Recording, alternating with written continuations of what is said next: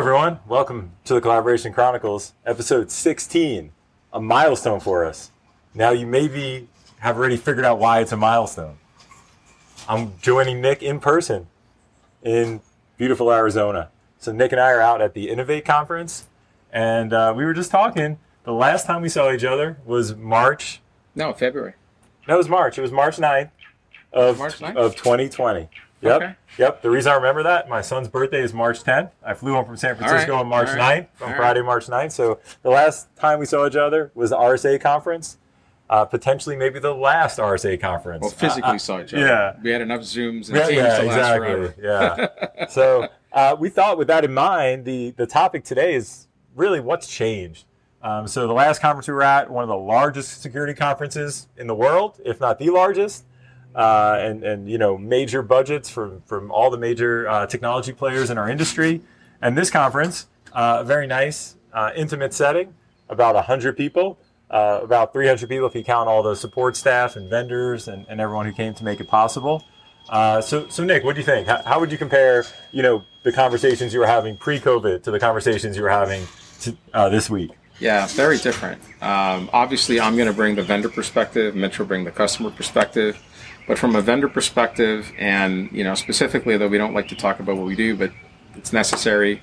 Uh, eShare is a is a cloud-based solution that enables external sharing for folks um, on top of their cloud tenant. So it's an extension to M365 or G Suite or Box or Dropbox or whatever the case may be. So uh, I mention this because in order for us to have an opportunity, the customer pretty much must have already embraced one of these different cloud solutions, and most of our customers are M365. So there's a direct link between us and, and, and interest in eShare and, and M365. And at the RSA show, you know, it, you know, my experience is very similar. We didn't do anything in the ground. It was twenty thousand people or something like that. Massive. Yeah, it was Yeah. massive, international. It did actually have a bunch of COVID spread that occurred. Yeah. uh, at the show. Unfortunately, it was kind of the start. It was- yeah, it was, it was right at the beginning. But um, I, I had rented a suite near the hotel, and, and we sort of had one-on-one meetings, so it wasn't bad for me. But anyway, um, so I had a similar, I would say, a similar number of meetings with a similar number of people I interacted with. So uh, even though it was a thirty thousand person show, I probably interacted with about fifty or so Yeah. people uh, on, on an intimate basis. And from my point of view, it's night and day. Um, So what makes it night and day? Well, eh, people just, you know, they just weren't ready to discuss. You know, they were they were they were either not going to the cloud, Mm-hmm. had no plans to go to the cloud, cloud, or weren't going to the cloud till out there, or had just started their journey to the cloud, and weren't. Uh, there was no urgency around. You know, it was kind of like a nice to do. Yeah, the world changed wanted- a little bit. Yeah, uh, it, it was more of a nice to do, and um, and so for the most part, I would say maybe one out of ten people um, had any interest or understood sort of what eShare did because it just it wasn't that relevant uh, or, or urgency. 180 uh, essentially. I probably talked to a similar number of people, Yeah. sort of one on one, even though there's a lot less people here. I pretty much had the same level of interaction. Um, and I didn't find one person that didn't feel that they had a problem sharing externally. They had a challenge. They had something that was urgent. They had something that they needed now. Um, that they um, they're uh, you know at the board level, uh, they got an edict sort of post COVID that says you know we're I think going even audit issues, some of them were mentioning. well, what? Yeah, Yeah. yeah, I mean, even there, there was one particular uh, uh, person in the consumer space. It, it was a manufacturer, but a manufacturer in the consumer space that had these two audit findings um, that were a real pain in the butt. And um, he made the statement to my colleague that you know coming to this event was worth it just to sort of hear about eShare, and, and because he didn't know such a technology existed to help him solve these audit findings. And so it's just a it's a you know, some people say COVID sort of accelerated cloud adoption by, you know, three years, five years, ten years. I, I think it's more like ten years, uh, especially for the for the big, you know, organizations, Yeah. the, the, the the J.P. Morgans, the Goldman Sachs, the Humanas. I mean, I mean, you guys were already on the journey, but I think you still felt an urgency to accelerate that, right? So whether you were not on the journey or on the journey, there was a definite sort okay. of acceleration. So, so you kind of point to, you know, COVID as a trigger. I don't necessarily disagree. Mm-hmm. Um, but on the flip side of the coin, do you think people are having new problems today that they, you know, that they weren't having pre pre cloud, pre M365, pre G Suite, or or do you think they're just now ready to accept them and solve them? Like, like you know, which side of the coin do you think is really on? one of the one of the customers, a couple customers, sort of um, had this explanation to me because I was sort of discussing this with them and just you know kind of shooting the shit and stuff, and and and a lot of the feedback was, you know, COVID hit. Yep. All of a sudden, we had to do something now. What we were concerned about just getting the stuff deployed so that people could Yeah. work productively at home. And now that we kind of have gotten over that hump, now we're looking back and going like, oh shit, how do we take into account governance? How do we take into account compliance? How do we take into account security? Um, uh, because that wasn't the priority was productivity and the business continuing, and we just didn't have time. Um, and we weren't educated, and we weren't aware, and so on and so forth. Um, but now we're looking back and going, okay, you know, we've got sort of the deployment, we've got the productivity, we've got the basics. Let's look back and, and, and, So and now figure yeah, out. so that's an interesting stuff. perspective. So with that said, do you think that has you know during the COVID, we've also seen a rise in ransomware. Yeah. We've seen a rise in, um, you know, just data. I think theft in general. I hate the term data leakage, so I'm just call it data theft. Um, and do you think that's directly correlated to the, you know, companies that, that had a rush to go? Because I mean, you outlined that companies skip skip key steps: Yeah. governance, security, you know, maybe compliance along the way, and it was productivity, productivity, productivity. And, and obviously, you know, we acknowledge and understand productivity has to be an important element of any business because I won't have a job if you know right if, if there wasn't a productivity component to the company. Um, but but do you think that, No. that that that's what's triggering this now? I I mean, you know, I hadn't thought about it until you mentioned it, but honestly, I think the issue is that most of the ransomware, I haven't seen a lot of the ransomware attacks occurring against cloud installations, right? I haven't, you know, seen ransomware basically hitting, you know, say modern platforms like Zscaler or M365 or, or Google. I'm hearing them hit legacy infrastructure. I'm hearing Yeah. them hit, you know, old desktops, unpatched, Yeah. you know, uh, legacy VPN solutions, you know, whatever. That seems to be, you know, SFTP servers, you know, open connections. Yeah. So uh, no, I don't. I don't. I don't. I think even though they essentially went to the cloud Mm-hmm. without them necessarily doing all the right things in that environment, I think they're still better off uh, because they simply closed down the, the holes that were just low hanging fruit that they never get around to in terms of what's there. I mean, if you're in the cloud and you're in M365 and your data's in OneDrive and SharePoint and Teams, what's ransomware going to do to you? Well, I mean, Right. there's there's a few things you have to get right. I mean, right? I, I don't I don't necessarily say ransomware is the key problem. Well, in general. but but I mean, you know, I, I, identity theft, stolen logins. I mean, that's easier in the cloud in a lot of Well, that's my point. The, the, the, the countermeasures. Well, I don't. I don't think. You know, if you were already doing MFA, I don't think you went to the cloud and you disabled it. Right. So I think you know whatever your you, you, what you did is you met whatever the base criteria you had. Uh-huh. You know, a pre-cloud, Mm-hmm. right? That was sort of your bar.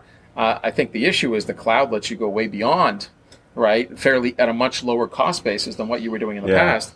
But I think it requires changes in process, changes in governance, new technology, new Yeah. architectures, new, new, thinking. new ways of thinking. Right, That's critical. exactly. So I think that's the part that that they've missed. It was more like lift and shift and match what we had before. That was sort Yeah. of the bar, right? So, I- I mean, yeah, you're not as well as you could be, but I don't see what you lost in doing that. Yeah, I mean, I think there are a few things you still have to get right in the in the uh, uh, M365 world, like disabling basic auth, uh, because I, and I know you guys are probably sick of hearing about it, but this is at least the third episode I brought that up on, just because that is such a easy path in. You can have the best MFA policy ever, but if you have basic auth, that means username password is still a valid way to get in. Right. So right. you know, I I think when I kind of reflect back on this week and think about the conference, um, a few things kind of struck me as different. Uh, it, it feels like everyone's marketing has shifted. Um, so everyone's marketing, you know, maybe two years ago was really on, you know, innovative, next gen, uh, you know, take a shot, next gen, uh, AI, machine learning. Didn't really hear a lot of that Big this data. week. Yeah, I didn't really hear AI, machine learning. Now, when you got into it, they would say that's what they're doing under the covers, but that wasn't the title. That wasn't the lead. I, I- I think the lead that I really heard a lot uh, uh, consistently was, you know, the way your company works has changed. Yes, that's very true. Um, your perimeter has changed.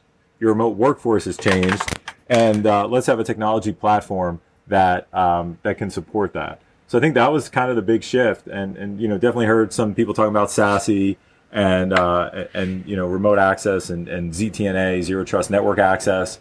Um, so I, I think that was kind of the the shift I was hearing, um, and, and I think the other shift I was kind of hearing was more of a, uh governance message. You know that, and I think you, you definitely touched on that, um, but more of a more of a governance message. And I, and I think the other thing was uh, my peers that I had the op- opportunity to interact with were definitely more focused on solutions. Uh, you know, I think one theme there, there was a CISO panel uh, here. Uh, I won't reveal names. I'll, I'll, protect the guilty. I mean the innocent. Um, but uh, you know, in in the panel, you know, there was definitely a clear indication that technology is not the silver bullet. Um, you know, I don't need another platform. I don't need another vendor. Uh, it was really, you know, a theme that that I think holds true is back to basics. Get the patching right. Get the identity right. Get the remote access right. You know, secure the collaboration. Uh, secure the the content. Uh, and that was a theme that I think you know uh, uh, rang through in the in the CISO panel. It's one of my favorite things. Uh, they did a, a, buzzword. I know you can you can attend those. They kept they kept the evil vendors out. Yes, yes. Um, but uh, they, they had a buzzword uh, kind of yeah. around where the moderator just named a buzzword and everyone had to say what they thought. Uh, and you know, some of it was hype, some of it was Gartner, some of it Gartner. was you know uh, just based on the buzzwords that were being thrown out. But but you know, I think the shift is uh, back to basics and uh, you know, I don't need, uh, un- unfortunately, a lot of times that means I don't need more technology. I just need to focus on people, process, and use the technology I already have appropriately. I, I think it's, it's it's the governance that's a big difference, and and what I see people struggling with, although you know a lot of people are waking up to it and understanding it. Um, and you've heard me say this forever. It's my equivalent to your uh, turn off basic on, which is you know whatever you were doing pre-cloud is is wrong. Yep. Cloud, right? In terms Yep. of what's there. Uh, but I think that reality is finally setting in with folks.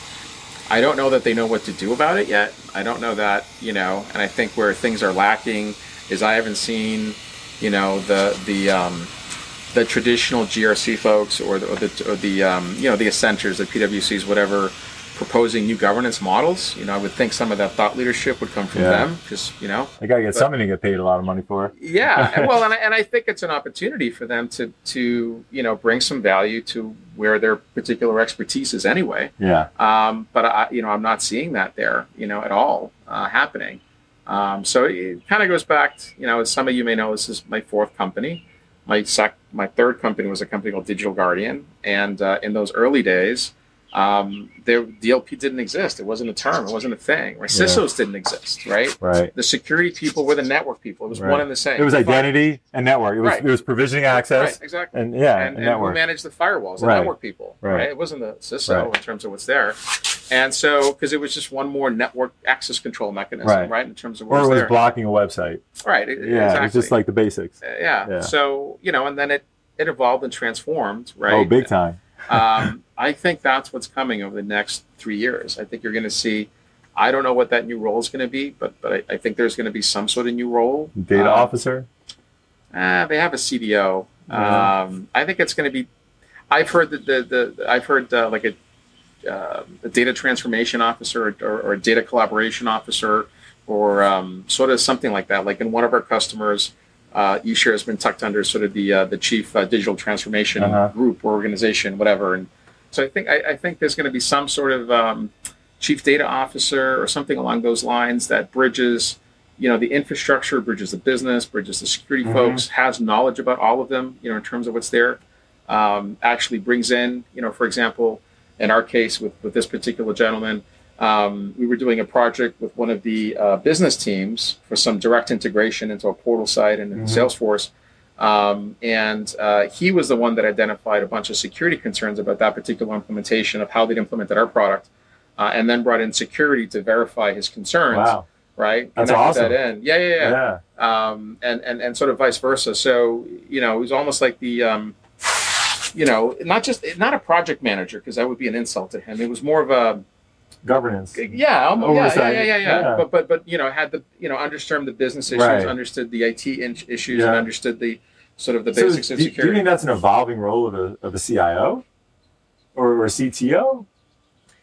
I'm seeing more CTOs, and I'm seeing uh, more um, um, uh, inconsistency in what that means. Okay. Right? They uh, they almost every company that has a CTO and I've been interacted with has a very different responsibility. There's no consistency. Okay. It seems to be the catch-all for somebody that is not the CIO, is not the CISO, and has no interest in being like the VP of infrastructure, or IT, or something along But, those but is, is more capable in that. but um, yeah, and, and and typically somebody who's typically technical and entrepreneurial, Right. do you do you feel like this is an evolving kind of CTO role and kind of how the CTO is changing in a company? Yeah, I don't know if the CTO title is going to stick, um, because it, it, seems to be what I in, in the past, say pre-COVID, maybe four or five years ago. Yeah, I found the CTO role was the most likely the special projects role. See, in, in IT. Yeah, I've right? always like I've a, always viewed it as the more technical uh, uh, arm of the CIO. You know, I've always viewed, and, and, I mean, no respect to a lot of great CIOs that I know, they they always have incredible business acumen and financial oh, control. You, you think the CTO reports to the CIO? I, a lot of times, I see the CTO as the more oh. technical, you know, one of the two, who who understands APIs deeply and integrations and platforms, and you know, is able to kind of move at that level. Yeah, I'm seeing the opposite. Okay. Either their peers or the CIO is reporting it to the CTO. Oh, interesting. Yeah. Um, in some instances, like in the financial industry. Yeah. Um, maybe because they don't want to call them CIOs. Yeah. Because a CIO in the financial industry typically it's a chief um, investment officer, right, chief right, information officer. Right. Uh, but in that industry, I see quite often um, it's a CTO, and he may have like a VP of infrastructure, VP right, right, right. You know, whatever. But it's kind of that same role. Um, well, no, it's t- typically they're more um, they're typically more um, like development oriented, like right. less infrastructure, right, right, and right. more application, right? You know, I guess oriented, um, and typically entrepreneurial. I mean, that's the one thing I think CTOs in general, more, more recently, uh, it's not a special projects title. Um, they're typically you know more technical, more entrepreneurial.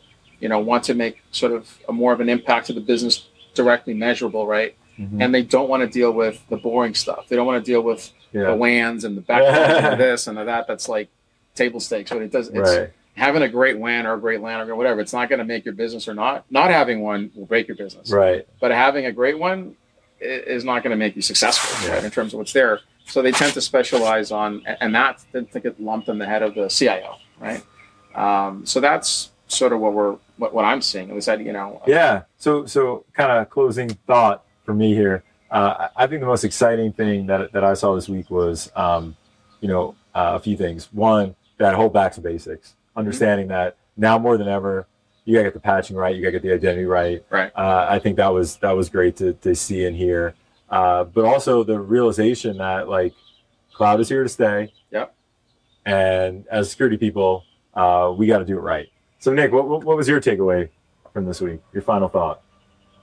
Um, I think the cloud is here and it's not going anywhere, even in the most sensitive of sensitive areas. Right. People have embraced it. There's no more discussion of, well, I don't know if I'm going to trust the cloud. No avoiding it. yeah, that's done. Um, and it's an issue of how do we manage it? How do we control it? How do we squeeze as much as we can out of it? How do we integrate it? Um, and at least an acknowledgement that people haven't figured it out and they have a problem. I think that's the key thing. Yeah. Um, you know, you can't fix the problem until you acknowledge you have one. Yep. Um, and I think people are acknowledging that at this point. So, all right. Well, thanks everyone for tuning in. Uh, you can please tell us what you think has changed. So, in the comments below, drop us a comment. Tell us what you think's changed in the uh, industry, what you see, what you hear from your peers, what you feel in your company. The names will be kept anonymous to protect the guilty. So, uh, you know, just just tell us what you're thinking, and uh, definitely hit us with a like and subscribe uh, on YouTube, or or follow us on uh, Spotify, Apple, Google wherever you listen to podcasts. All right. Thank you very much.